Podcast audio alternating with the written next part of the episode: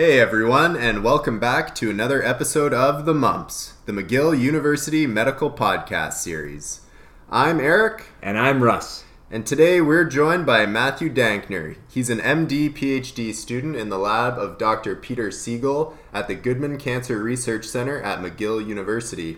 He recently published a paper called Dual MAP Kinase Inhibition is an effective therapeutic strategy for a subset of class 2 BRAF mutant melanomas in the journal Clinical Cancer Research. So, welcome to the show, Matt, Thanks for having me. and congratulations on your paper. It's uh, it's an excellent read. So, Matt, can you tell us a bit about how you initiated the project in the first place? Sure. This project was initiated from a single patient at the McGill University Health Center that presented with metastatic melanoma in the brain, whose tumor revealed an interesting mutation in the BRAF gene that prompted us to initiate the study to look at whether approved targeted therapies would be helpful for this patient. All right, so this mutation that you guys found was what you call a class 2 mutation. Could you just give us a better idea of what these different classes are and, and what they mean clinically? So we're talking about different mutations in the BRAF gene, which is a commonly mutated gene in human tumors, and in particular is mutated in around 50% of melanomas. Uh, BRAF mutations are found in a few different flavors. Firstly, we have the class 1 BRAF mutations that are by far the most common uh, BRAF mutations, and these include the most important BRAF V600E mutation that are found in around 90% of the BRAF mutant melanomas.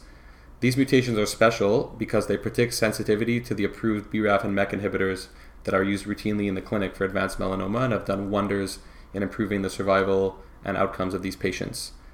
Uh, these mutations are also special at the biochemical level because they're constitutively activating the BRAF protein and therefore the MAP kinase pathway that they're involved in, uh, and also signal in a monomeric fashion, meaning they don't need to dimerize with another BRAF or CRAF protein like the wild type BRAF protein does. Then we have the class 2 BRAF mutants that are the ones that we looked at in this paper that are found in around 5% of melanomas. Uh, and these are similar to the class 1s in that they're also activating mutations, but they're slightly different in that they've been proposed to signal as dimers with other BRAF proteins rather than as monomers. Then we have the class 3 mutants, which are a bit different than the other two classes because they're actually impaired in their kinase activity. Um, but like the class 2 mutants, these do signal as dimers, and they still do result in increased activity of the MAP kinase pathway because of improved ability to dimerize and improved ability to bind RAS upstream of them in the pathway. Okay, so when, what I gathered from that is that these class 1 mutations essentially act as a monomer and they don't really depend on RAS as much, whereas the class 2 um, act more as a dimer, but they also do not depend on RAS signaling as much. That's right. Okay, great. And the other thing is that you mentioned in your study that you make a distinction of the different types of class 2 mutations.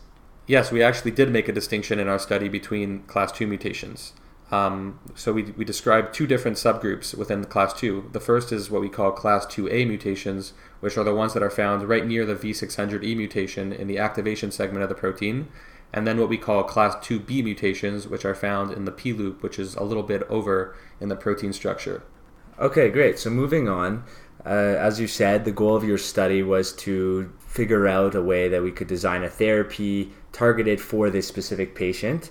So, how exactly did you implement this goal in your study? So we used a few different modalities to test this this hypothesis. Uh, the first is we used a number of different cell lines in vitro that had different classes of BRAF mutations, and we went about treating these different cell lines with the different inhibitors to determine whether or not they were sensitive. Um, and we through this work we actually did find that mutations that had, in particular, these class 2A mutations, were sensitive to the approved BRAF inhibitors, similarly to the class 1 mutations, which are already known to respond that to do really well in the clinic on these inhibitors while the class 2b mutations were not sensitive to these inhibitors. We then went on to some in vivo studies using patient derived xenograft models, which you guys have described, I think, in a, in a previous episode of the podcast. Yeah, so our first guest, Paul Savage, who is a co author on the paper, was also working with PDX models. Yes, we also used some clinical data from a few patients with these class 2 BRAF mutations that responded to combined BRAF and MEK inhibition. Yeah, so um, so talking about that combined BRAF and uh, MEK inhibition, what exactly did you guys find when you added these two drugs together, um, was there, you know, a synergistic effect that you guys saw, or did it not help things? So, in our two independent patient derived xenograft models that we tested that have these class 2 BRAF mutations, we found that the single agents, either BRAF or MEK inhibitors, were not too effective in shrinking these tumors, that at best they really stabilized the disease. But then when we combined the BRAF and MEK inhibitors together, we were actually able to shrink the tumors substantially. Very cool. So, this is definitely a, a novel finding within the field, uh, to my understanding. Has this been shown before for these class 2 mutations?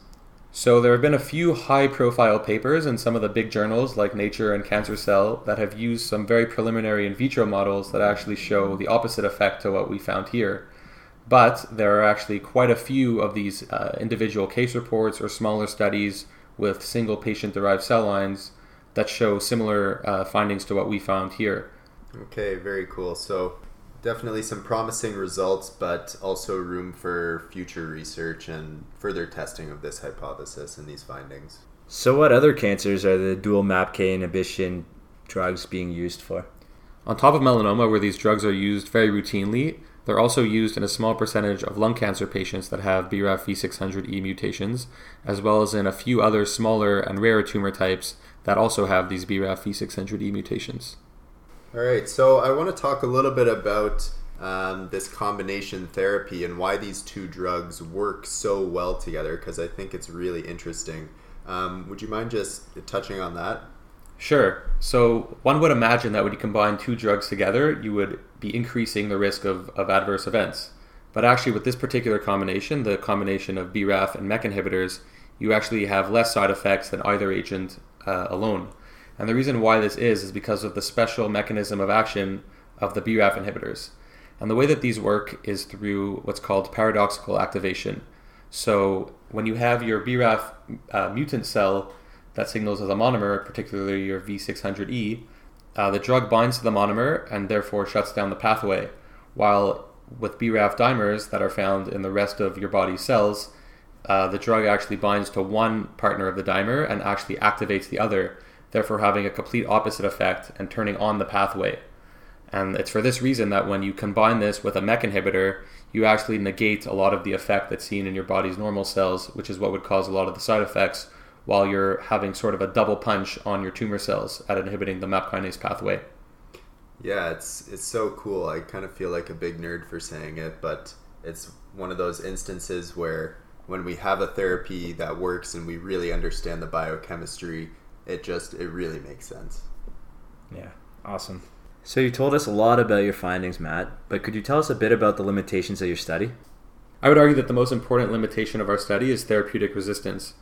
Uh, this is a very common issue with preclinical and clinical research in cancer right now, particularly with targeted agents. And we saw this firsthand in our mouse experiments, where despite our tumors responding extremely well to treatment, they all eventually came back with time and they adapted uh, different resistance mechanisms that we explored in this paper. Yeah, so like you said, resistance and tumor clinical tumor recurrence are major hurdles in cancer care in pretty much every every area of cancer right now. Um, so, do you mind just touching upon what some of these mechanisms of resistance could be Sure. So, with some analysis of our of our resistant tumors, we actually identified a few different factors that we that we hypothesized could be involved in this phenomenon. a few of these involve activation of BRAF's partner, which is called CRAF, um, as well as activation of a completely different pathway, which is called the PI3K pathway. And a lot of this uh, seems to be mediated from, from the top of the pathway in the form of receptor tyrosine kinases, rather than downstream at the BRAF level. Okay, very interesting. So clearly some some things that we don't fully understand yet. And so given the fact that melanoma is such an immunogenic cancer where immunotherapy is really becoming a very core part of the research, how does your study fit within the realm of of melanoma treatment and immunotherapy? That's a very good point. Uh, immunotherapy has completely revolutionized the treatment of metastatic melanoma with some of the important drugs, including the PD-1 inhibitors, such as nivolumab. Um, and right now, these drugs are uh, would arguably be tied with MAPK inhibitors for for class 1 BRAF mutant tumors as the first line treatment for metastatic melanoma, where you see with both of these agents uh, roughly the same degree of overall survival. And so, in the in the event of a class one BRAF mutant patient, it's really a toss up and up to the clinician and particular characteristics of the patient, uh, which therapy they want to use first. But the thing is that in most of these patients, the first line therapy actually won't work, so they will resort to the other in most of these cases. In the case of a class two mutant patient, uh, we would probably say that the targeted targeted agents are less effective than they are in the class one setting. So certainly immunotherapy is a great option but there are still certain cases, such as the one we presented in this study uh, with the patient GCRC MEL1, uh, that, the, that the clinician still opted to treat with targeted therapy in the first line setting uh, to prevent some of the, the morbidities of immunotherapy. Okay, so Matt, do you want to summarize the key findings of your paper and the future directions moving forward?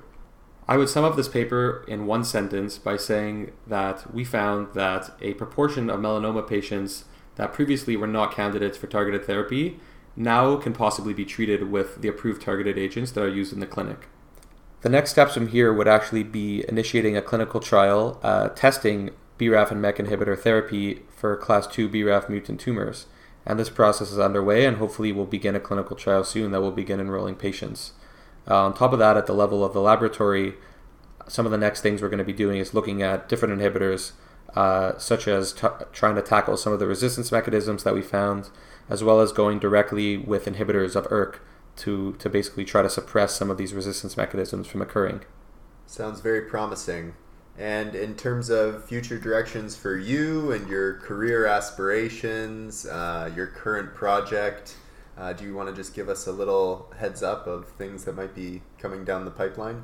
Sure. So I'm in McGill's MD PhD program in the third year out of eight in the program. And so that means I have around two and a half years left in the lab where I'm focusing on brain metastasis, a project that involves making patient derived xenografts, such as the ones that were involved in the, the initiation of this study. Um, and beyond that, I'm going to finish my time in the lab, then go back to medical school, and then finish my medical training while hopefully uh, continuing to be involved in research in whatever capacity I can. Well, it all sounds very exciting. Um, it's going to be great things for you to come, I think. Thank so you. thanks, thanks again for being on the show, Matt. We greatly appreciated talking about your paper. Thanks, guys. And that wraps up another episode of The Mumps. Thanks for listening today, everyone. And you can find us on iTunes, SoundCloud, TuneIn, Stitcher, and on the McGill Journal of Medicine homepage. Stay tuned for the upcoming episode.